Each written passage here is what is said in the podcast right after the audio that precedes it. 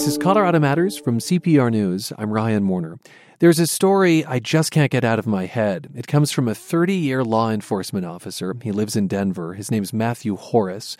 He's retired now, but worked in departments across the country, including two years as a high ranking federal agent here.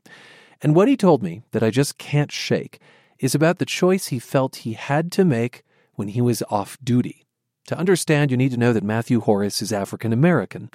He says, Imagine he was shopping in the suburbs and saw someone committing a crime. If I'm down in Lone Tree and I'm at the mall and something happens, I am not drawing my gun and running after somebody because I believe, and I don't care what anybody tells me, I believe that if I am running down the street dressed like this with a gun in my hand, yelling, Federal agent, don't move, if police officers respond to what they see, right, and I'm chasing someone, whether they're black or whether they're white, I believe I will be shot. So that changes how we act when we're not in uniform and we're not in official capacity. Oh my God. That's that was hard for me to hear. But the harder story is the Omar Edwards story.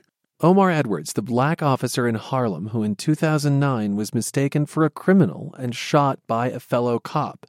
Edwards was in plain clothes and chasing a man who was breaking into his car. He was doing exactly what I just explained to you. So most of us who are, and we, these are things we joke about privately, but they're not funny. And we're like, hey, I'm not responding. I'm calling 911. Well, by doing that, you might cost someone else their life. But this is the reality of being black and blue. The Black and the Blue is the title of Matthew Horace's new book. A cop reveals the crimes, racism, and injustice in America's law enforcement. It's based on interviews and case studies nationwide. I asked Horace more about being black and blue. There is a conflict because the community sometimes and certain members of the community don't trust you by virtue of the badge you wear. Of the blue. Of the blue right? And then in environments where we have not been represented in police departments and organizations then we're not trusted in those organizations and the numbers are so small that you sometimes become targets in those types of environments as well. So it's a balancing act and it's a 24 hour a day balance so it's balancing the relationship with the community and balancing the relationship with your fellow officers. Exactly. Are police departments inherently racist places? Well, I think if you look at the history of policing in the United States, and because law enforcement by and large has been used to enforce segregation, law enforcement has evolved to be one of those things that we are the fixers of everything in communities. And in communities of color or other communities where crime rates are high, some of the policies that are enacted that we enforce are inherently racist. Like what? Well, look at what happened in Ferguson, Missouri, for instance. While the nation was riveted and focused on Michael Brown and the death of Michael Brown at the hands of Darren Wilson, the issue was much broader and much deeper than that one incident. Michael Brown was sort of like just on the edge of why people were upset. In that community, you had this synchronized system of finding and tickets that people just got to the point. It was a boiling point.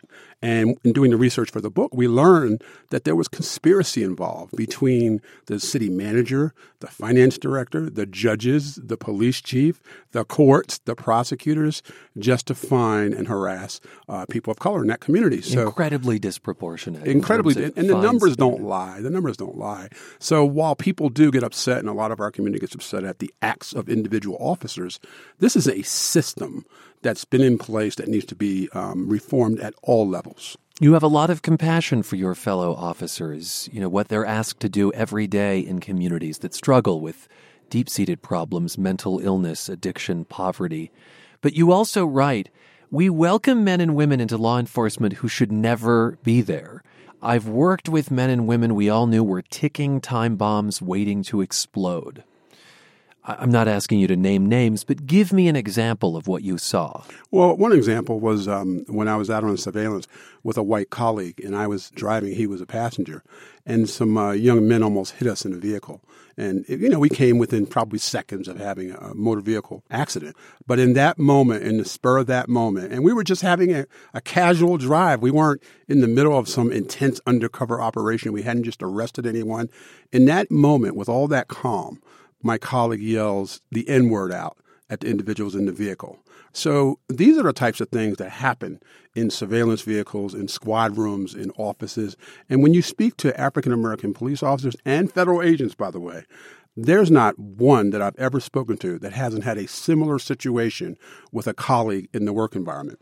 So the challenge is every time one of these shootings happens, the police line up on one line and say, this shooting wasn't because of racism. And it very well may not have been because of racism. But then the public comes forward and says, this is a, yet another incident of racist cops, right? So then African American cops we see it for what it is, each individual incident, and judging it individually, but we also know what we have to deal with internally with some of our colleagues. So. I mean, this is fascinating. What did that officer say to you after he yelled out the N word? He said, oops. So he said, oops, as if it were a mistake. Well, it was a mistake because I was there. I did file a complaint with the Bureau, and I think somewhere along the way he might have gotten either a week or two weeks off as a discipline. Was he a ticking time bomb? Well, I think anyone that's in that environment of trust and authority that can respond in that way, that quickly, for something so simple, they may be a ticking time bomb. So, what's the best approach you've seen to screening out folks who, as you say, should never be there? Well, I know in, in, in writing the book, we spent a lot of time with Chief Michael Harrison in New Orleans. And he had some incredible challenges in managing what was a deplorable situation with the New Orleans Police Department. I One, think he's since moved on. He went to, to Baltimore. Baltimore. He's the chief yeah. superintendent and Baltimore, commissioner in Baltimore now. One of the things he did in, in New Orleans was he started an accountability program where officers who did not communicate what they were seeing based, you know, with other officers' behavior, they were held as accountable as the officer's behavior. So, you know, when an officer commits a with the idea of there's a responsibility to tell. Yes, we have a responsibility to tell what we see when we're working. And if you don't tell and we find out about it through some other way and we come back and ask you, "Did you see this?" And you say yes, you're going to be held responsible because you didn't bring it forward. It's holding the community of police officers responsible. Absolutely. And and he also said they started some wellness. You know, in law enforcement, in many circles, we don't talk about wellness, right? And in corporate environments, wellness is a very big thing. When you see people are having trouble, having problems, having challenges, pull them in, rein them in, change their assignment. If they're too hot headed, if they're responding in a way that's not consistent with your values, rein them in, give them something else to do, and find out what's going on. In our profession, we very rarely do that. There are progressive departments out there now that are looking at these things. But he used he used a very good example. If you and I come to work and we're partners, and you know I'm having a bad time, yeah right? It could be domestic, it could be with family, it could be with money. You know, I'm having a bad day. You're my partner and we go to a call that's going to present some challenges, why not you take the lead on the call and have me be the backup? These are little things we can do to protect each other, right, from hurting ourselves because police officers are human. And the job is very, very difficult. People will test you day in and day out, but you're paid to be protectors and guardians. And that's unfortunately some communities see policing as protectors and guardians, and some communities see police officers as warriors. You also point to work in Cleveland. What did you find in Cleveland? Well, two cases come to mind in Ohio. The Tamir Rice case, mm. who was playing with a toy gun in a park, and officers, you know, responded to the park, and within minutes he was dead with a toy gun, a 12 year old kid, right? But, you know, social science has told us time and time again that when people see African Americans, and particularly African American kids, they always believe that they're older than they are. So I don't know why that happens. It's sort of one of those inherent implicit biases that we all live with. And then you had the situation in Ohio where the gentleman was in the Walmart and looking at a toy gun. And he wasn't pointing at anyone or anything, but someone called the police and said, There's a black man in Walmart pointing a gun at people. The police responded, and within minutes, he was dead. But also, another person at the Walmart died of a heart attack in the process and watching how this evolved. So there is this thing that we talk about in the book, and, and I've seen it over and over and over again, that when that radio call goes out and it says black man with a gun, the police respond very differently than when someone says there's a white man with a gun. You write a lot about implicit bias, a term that really hadn't entered the lexicon when you started in law enforcement. How much do you think those biases can be trained out? It's not a matter of training it out. It's a matter of letting you know how you identify your own implicit biases and then reining that into check so that you understand when things kick in to make you think. And I'll give you a for instance. Yeah. You're in a police car with a partner and you're rolling down the street. And no matter how, how much you deplore seeing a kid with their pants hanging down, right? To say something that's racially motivated about it lets everyone know that you have a bias. So if you have a bias, how are you going to be able to walk up to that person and say, Good morning, my name is Officer Horace. How are you doing today? Right? How are you going to be able to do that effectively if you have a bias? Now, it was interesting. I remember when I was in the police department and I'd be in a car with people, you would see someone in the African American community and, and people would say things like, I don't know why they dress like that, or I don't know how they live like that. And then you walk around the corner to another community and you would see a, a white teenager with gothic gear on and it gets no suspicion from anyone. And if you see seven white teenagers with goth gear on, it gets no suspicion. Even though it may look out of place in an environment, they're not approached the same way. So implicit biases are things we all have, we all live with them, but they have to be trained and they have to be yielded into check. I remember speaking with a Colorado researcher who tests for bias, and I think the, the video game he developed was to measure how quickly you might shoot an assailant. Mm. Okay, and uh, if the assailant was white, people were less likely to shoot them quickly, and if they were black, they were far more likely to shoot the assailant and do so quickly. They tested white people on this. They also tested black people. Right. And the same biases that drove the white person to shoot the black person faster drove the black people to shoot the black people sure. faster.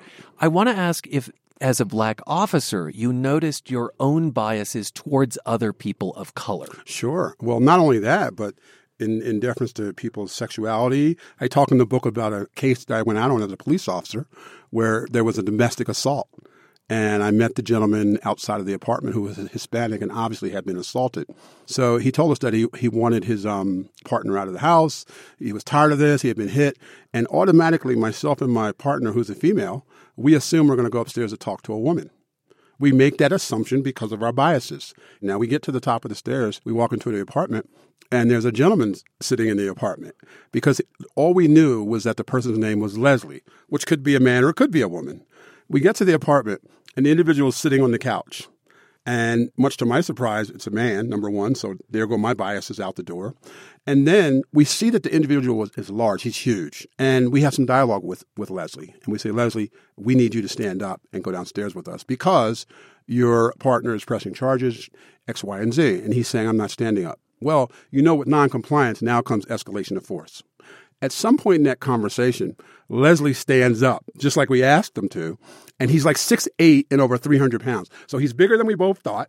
Now he's standing. So I say to him, I'm going to need you to sit back down. Huh. And Leslie says, I'm not sitting down. You told me to stand up. And at some point, we have dialogue with him, trying to get the situation calmed down. And at some point in that dialogue, we're assuming things are going to escalate. Why? Because he's huge. Secondly, he's being non compliant.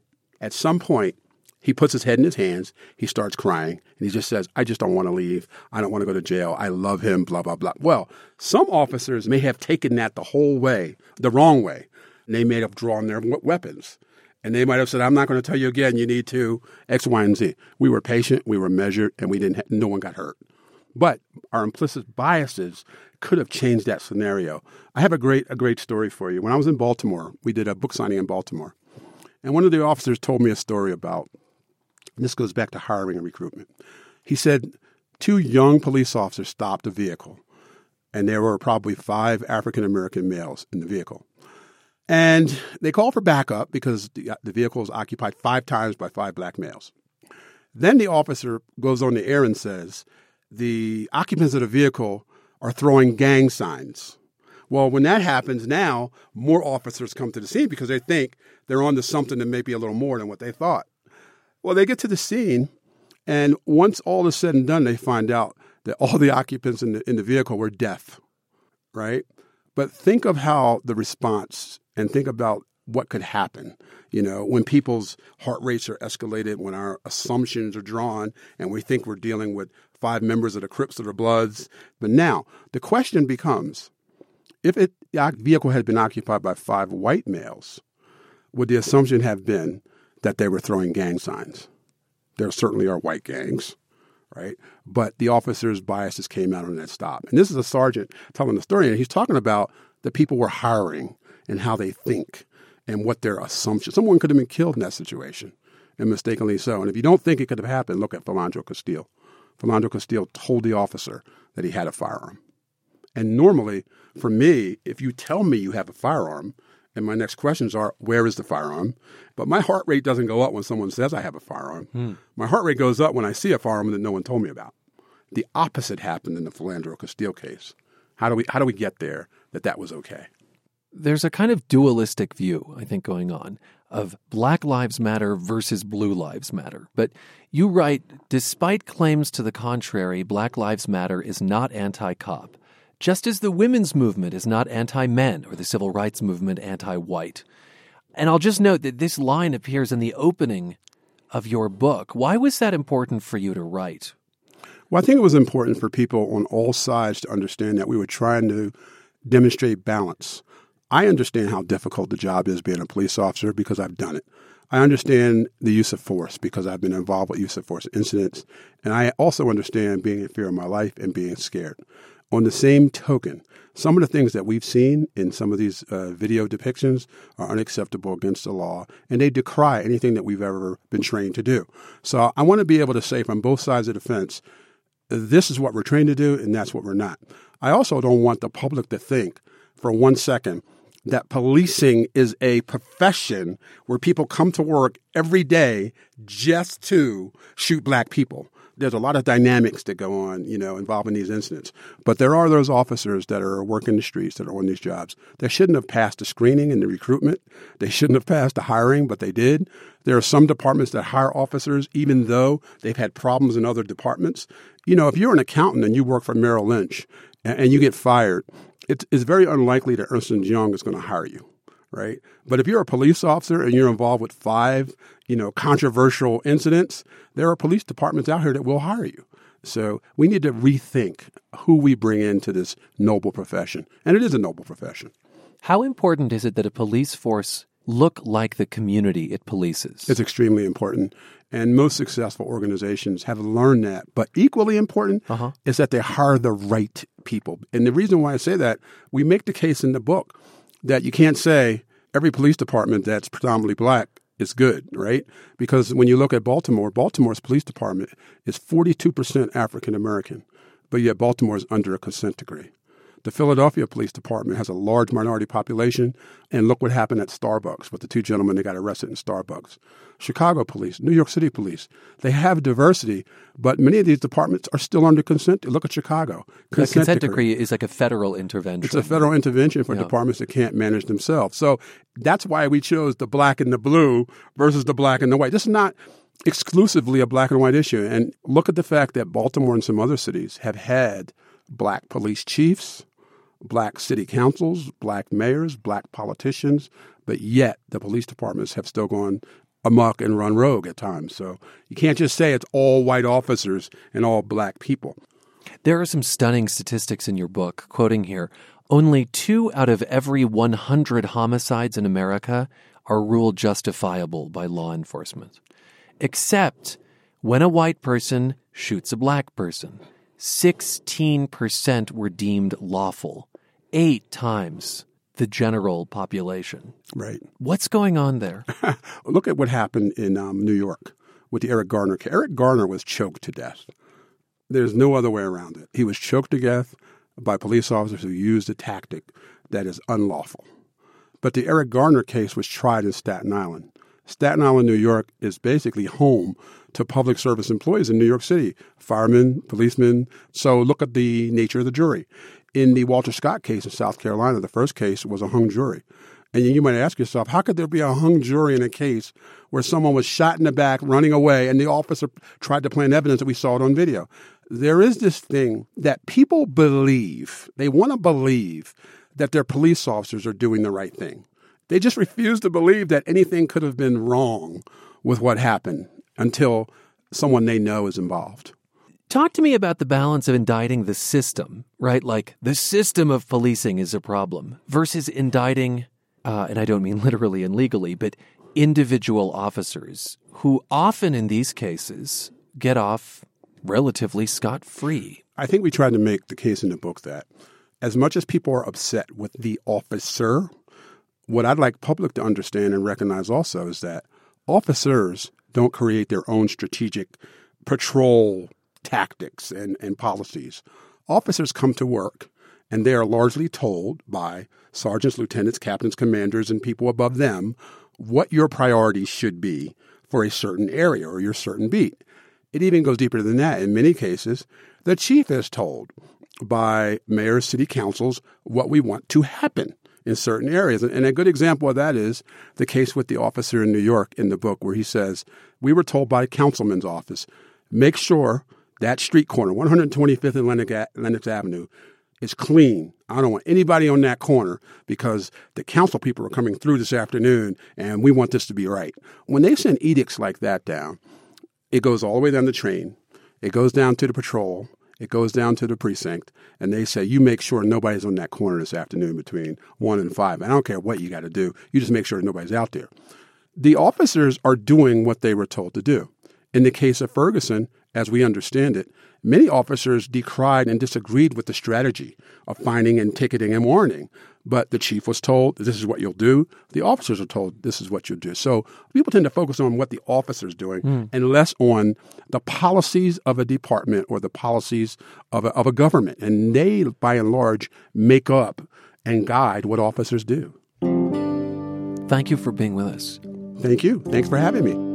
Matthew Horace of Denver has written The Black and the Blue a cop reveals the crimes, racism, and injustice in America's law enforcement. And Colorado Matters continues in the next half hour on CPR News.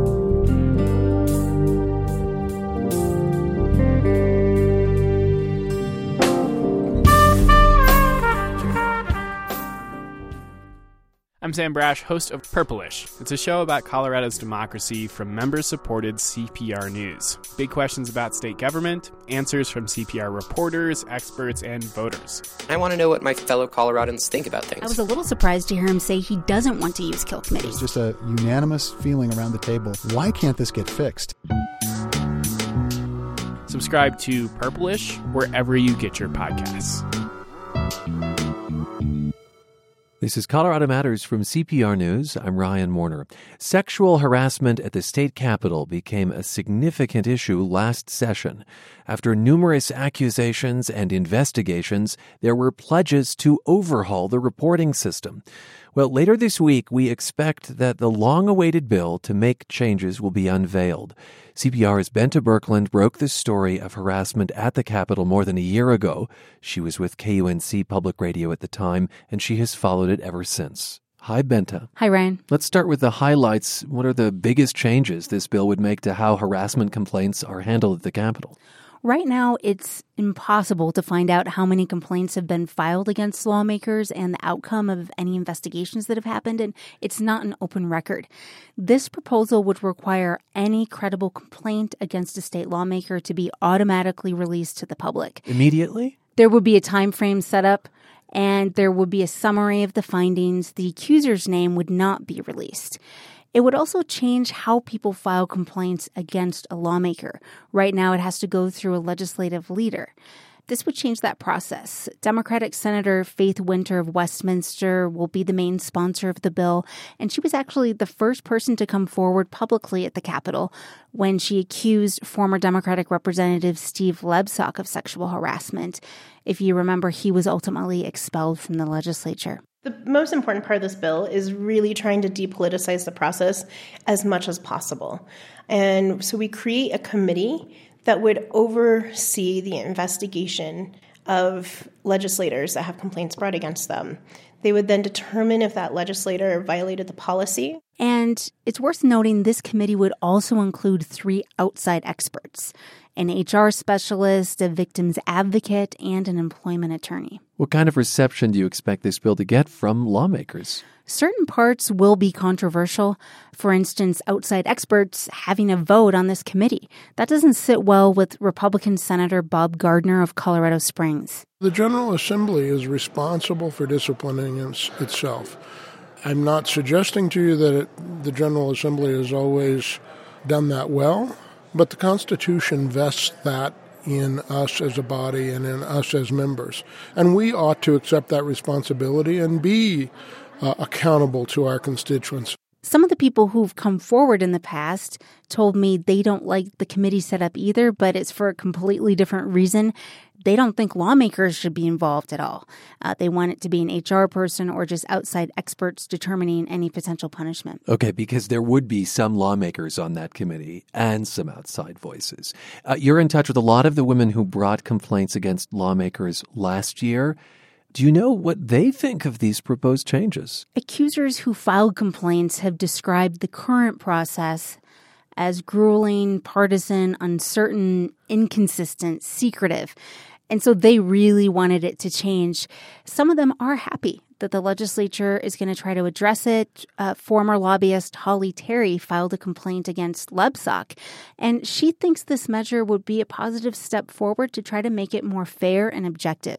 I think that as much as can be done to create a culture where people feel comfortable coming forward with these complaints, it has been done with this bill. Whether or not the culture will change overnight is still a question, uh, but I think that a strong policy deters people from behaving badly at work. Are there policies proposed in this bill that could have just like a big impact on the legislature as a whole, Bente? Lots of people work in the Capitol, including hundreds of lobbyists. And this bill includes lobbyists. So if a lobbyist is accused of harassment, they'd be covered under this measure and could potentially face consequences. That's a big change. And it would also create an informal complaint process. So someone would be completely anonymous, but they would have a way to express concerns that maybe don't rise to the level of a formal complaint, or maybe they don't want to file a formal complaint but that may point to a pattern of behavior, and that would be on a lawmaker's file that legislative leaders would be aware of. There's such an interesting power dynamic at the Capitol, Bente. I mean, you've got you know powerful lawmakers, and then you have interns. Uh, does this address that power imbalance, do you think? I think it's trying to by removing legislative leaders from being a part of every process.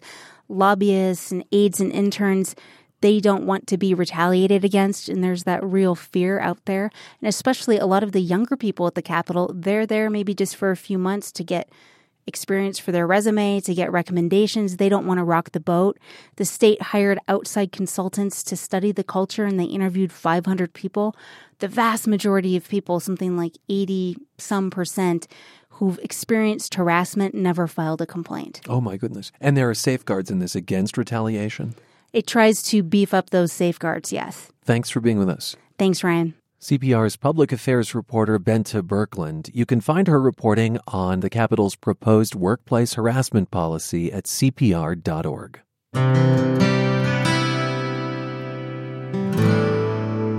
Some feedback now in loud and clear. Listener Ken Schroeppel thought I should have been more precise in a recent Colorado Wonders segment.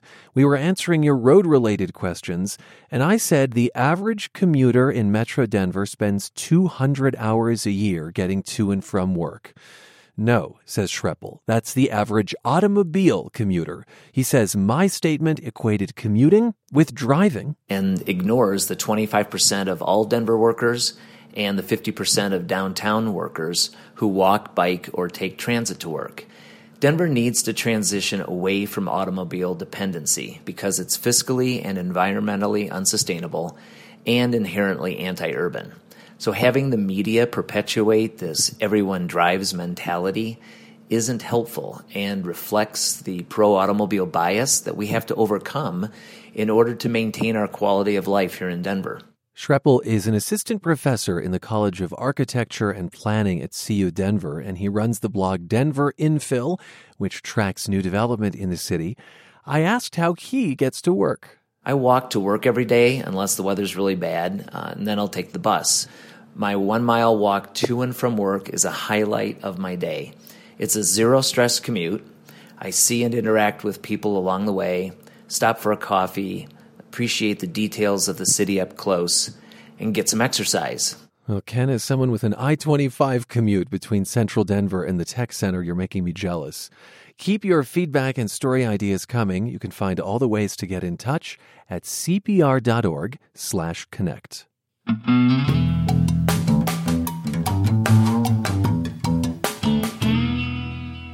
50 years ago, students at West High School in Denver walked out of classes to protest poor treatment of Chicano students.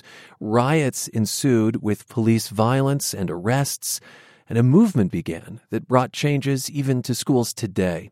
CPR's Max Weissick fellow Haley Sanchez reports. I'm at the West High campus in Denver.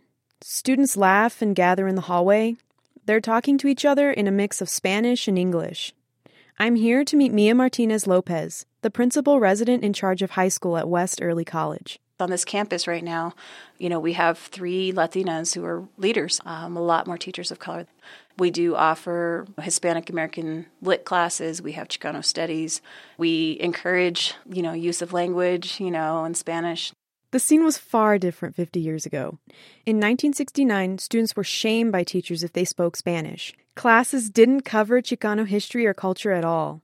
On top of that, a social studies teacher would make racist comments and mispronounce students' names. Students took their concerns to the administration, but nothing was done. They grew frustrated and decided to walk out of class. Martinez Lopez wasn't even born then, but she knows the story well because her father, Emmanuel Martinez, was there. We learned about all of the events of the movement back when we were kids. My dad would tell stories about what happened on that day. He had lots of stories about, you know, specific students and things that he saw. At 21, Martinez was a member of the Crusade for Justice, a Denver group that fought for Chicano rights. It was founded by Denver activist Rodolfo Corky Gonzalez, who coined the term Chicano and had already helped spark a national movement. The group was considered radical by many. Certainly, that's how the FBI saw it. So when they joined student protests, police were ready. On March 20th, 1969, a few hundred students left West and demonstrated across the street at Sunken Gardens Park. Martinez was there with other members of the crusade. Students then marched to Baker Junior High, a few blocks away, where Martinez says they rallied more students and headed back to West. By the time we got there, the police were already there in riot gear and with gas masks, the whole thing. Thirty officers ordered demonstrators to leave school grounds and go back to Sunken Gardens. Nita Gonzalez, the daughter of Corky Gonzalez, was 18 at the time. She also participated in the walkout. She says she and some students were at the top of the stairs at the entrance of West when police began pushing everyone back. Students, you know, they started tumbling over and they were grabbing me by my hair and, any, you know, by my shirts and my coats and and then my dad and the other adults got upset and tried to intervene, and as a result, they were getting beat up as well. News accounts report that fights broke out between officers and demonstrators. Police used mace to stop it. 26 people were arrested, including Martinez, a news photographer, and 11 juveniles. At least two people were hospitalized, including a police officer. Martinez says he was handcuffed in the back of a police van with others and watched several officers struggle to put a teenage girl inside. They, they brought a, a, a girl who was like, took about three or four policemen to get her in the because she was wild. Police then sprayed mace into the patrol wagon from a hole at the top. It was just like cloudy, and so we're just all struggling, and nothing we could do. Our hands are uh, handcuffed, and I tell you, it was a terrible uh, situation. Your eyes are stinging, your skin, everything is just, you know, stinging like crazy. But the protest wasn't over demonstrators went to the Denver Police Building, City Hall, and Mayor Bill McNichols' office. Gonzalez says the walkout got bigger the next day. Other students walked from other schools Manual, Thomas Jefferson, Lincoln, South all came out and supported the students at West High School. Members from Students for a Democratic Society and the Black Panthers had joined. These groups were also considered extremely radical at the time. Martinez says at least a thousand people were there. These were people of different races that supported the students and their grievances and, and their demands. He says it got so big that it got out of control. Kids were throwing bottles and rocks and everything at the policemen, and cars were destroyed. News video at the time shows people bleeding, broken glass and rocks flying, police striking protesters with batons. We try to do things peaceful. We are basically there to hear what the leadership had to say, and their grievances were legitimate. and we had no intention of being violent. After four days of unrest on the west side, which came to be known as the blowouts, the mayor, school officials, and students met. Gonzalez says students presented a list of demands and wanted the social studies teacher fired. The ones that were critical in my mind was the curriculum, having a curriculum that uh, represents us as well, that we're in that history, in that story, to have more Chicano teachers, counselors, and administrators. The superintendent of Denver Public Schools at the time agreed to change the curriculum and the teaching staff, but he didn't fire the teacher who insulted the students and moved him to another school instead. The protest at West helped spark what became known as El Movimiento, the Chicano movement. Just a few weeks later, the Crusade for Justice held the first ever Youth Liberation Conference in Denver that drew 1,500 young Chicanos from across the country. In the year following, different Chicano youth groups formed and held anti war demonstrations, walkouts in California, and other protests in the Southwest.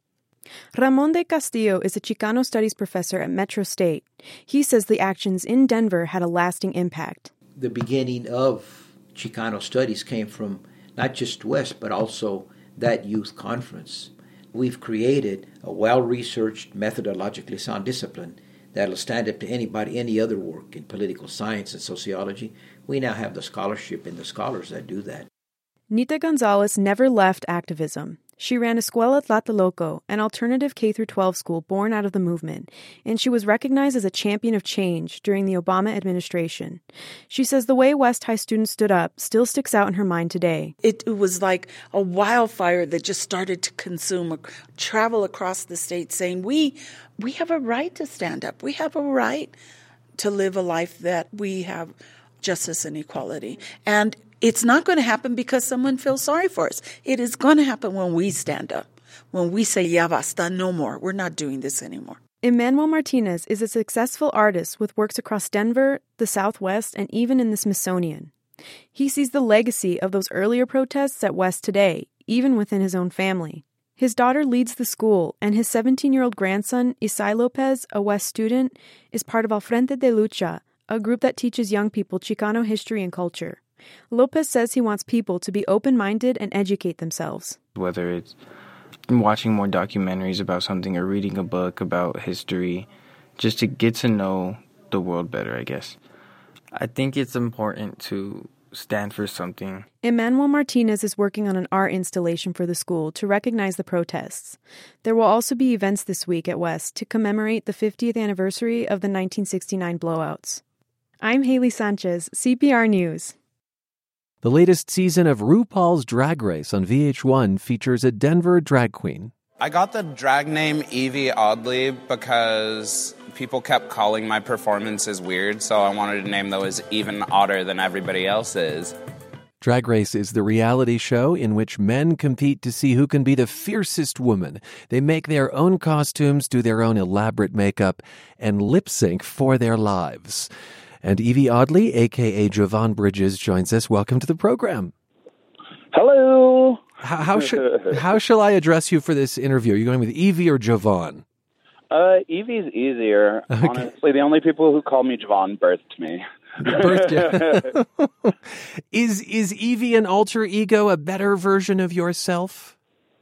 I wouldn't even say that Evie is necessarily an alter ego, as it is a transformation into uh, the full acknowledgement of everything that I've worked for and uh, how I want my identity to be presented to the world. How would you describe Evie? Um, Evie is a concept. It's just uh, she's a platform in, in in which I can express whatever I need to feel for the day, where I can explore all of these different identities and characters. It's she's she's how I relate to the human experience and, and take a step back and make a statement about it. And what about her style? Describe her appearance for us. um, well, she's always going to be pretty out there for starters. Uh, a lot of drag is typically about female impersonation, and my drag is a, a lot more than that. I'm going to look more like a crazy cartoon character, an alien, or or a giant blue person. Honestly, what, whatever I can do to shake people up. What is the wildest, most inspired look you've put together? The wildest, most inspired look. Well, in a in my house, we're always making something crazy. So there's a new one every single month. But I I pers- some of my favorites are the jellyfish look that uh, just aired on Drag Race this past Thursday, just because it's so insane. And then I've also got this trash gown look I made out of old fast food wrappers and stuff. Huh. Was it all fast food you had eaten, or did friends contribute? You know, it could have been mine if I had the foresight to save my trash that that long, but thank God I just have lots of friends with really poor diets. Does, will you describe the jellyfish look for us? Yeah, the jellyfish look uh, was how I tackled the fringe runway assignment that was given to us. And I felt like a lot of uh, the other competitors in the competition were going to take fringe literally and just wear like fringe outfits that we could see. Mm. So I've I I decided to take this jellyfish, which is uh, a look I've I've turned a few times, making it out of uh, trash bags and creating these jelly-like tentacles, and it's just a, a tall pink fantasy from head to toe with all of these tentacles blowing in the wind and my cartoony jellyfish head that like bobs up and down. How did the judges receive it?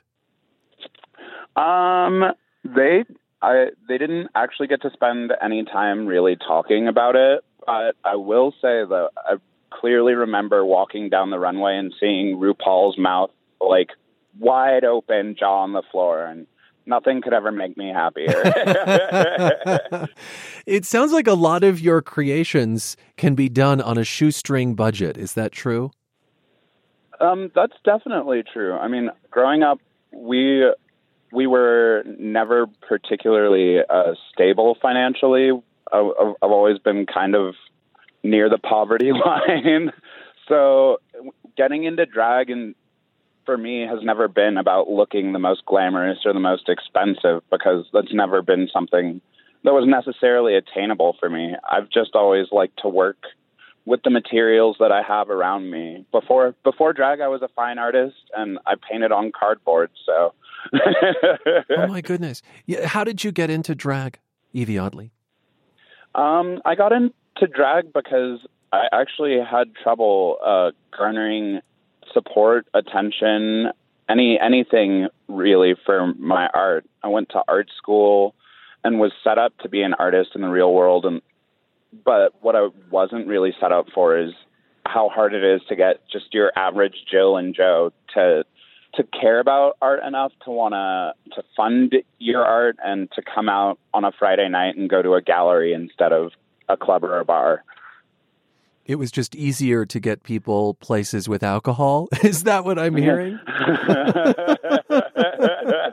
I mean, that's that's basically what the weekends are for. But yeah, it, I feel like drag is just a whole lot more engaging. So when when I discovered it myself, I knew that I could combine the art that I've always loved and really pushed for uh, in a platform and in an interactive manner that people really seem to respond to. It's interesting. I just went to the Dior exhibition at the Denver Art Museum, and there was a, a gown there that had been hand painted. And I wonder uh, if any of your your uh, painting skills literally make it into your outfits. Yeah, um, they they do all the time. Uh, luckily, because I had such a long time at art school to learn all these different techniques and and kind of soak up uh, the ability to try new things, I've I've always taken little tools and little skills I've learned in making almost every single outfit, even even just starting at painting my face. When I paint my face, I'm taking all the same skills I learned about portraiture, and it's just kind of cool that uh, art skill wasn't or art school wasn't a waste for me.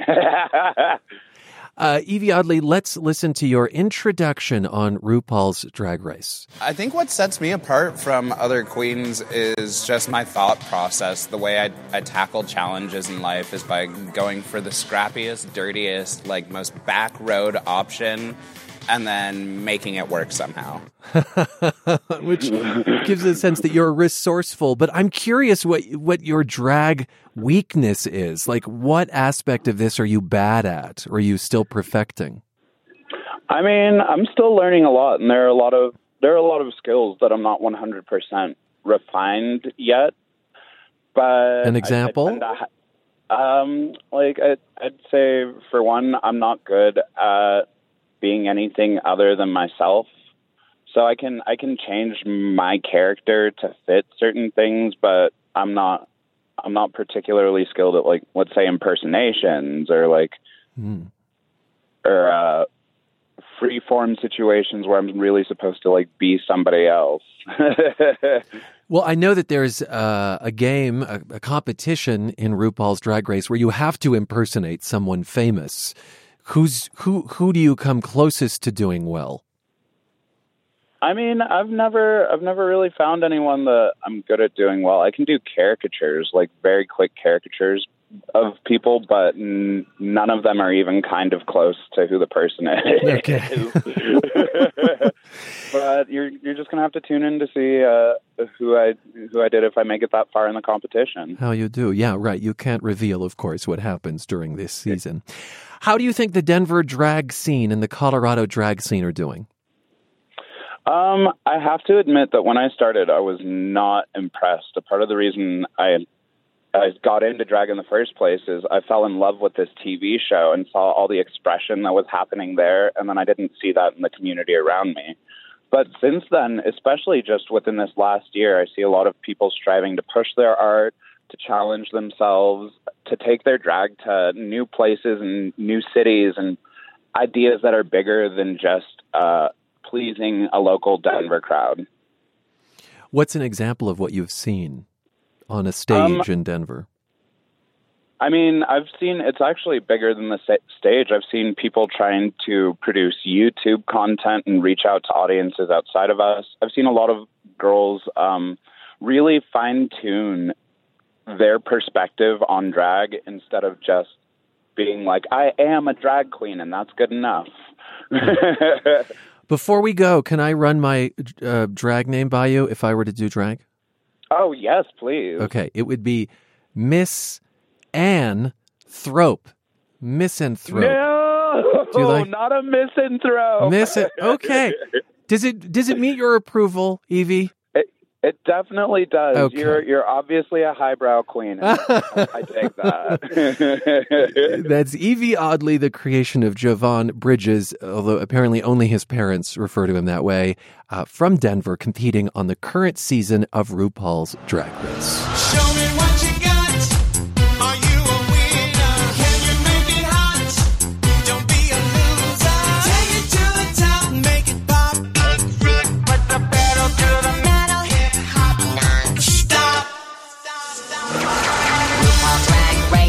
Thanks for joining us for Colorado Matters. I'm Miss Ann Thrope. This is CPR News.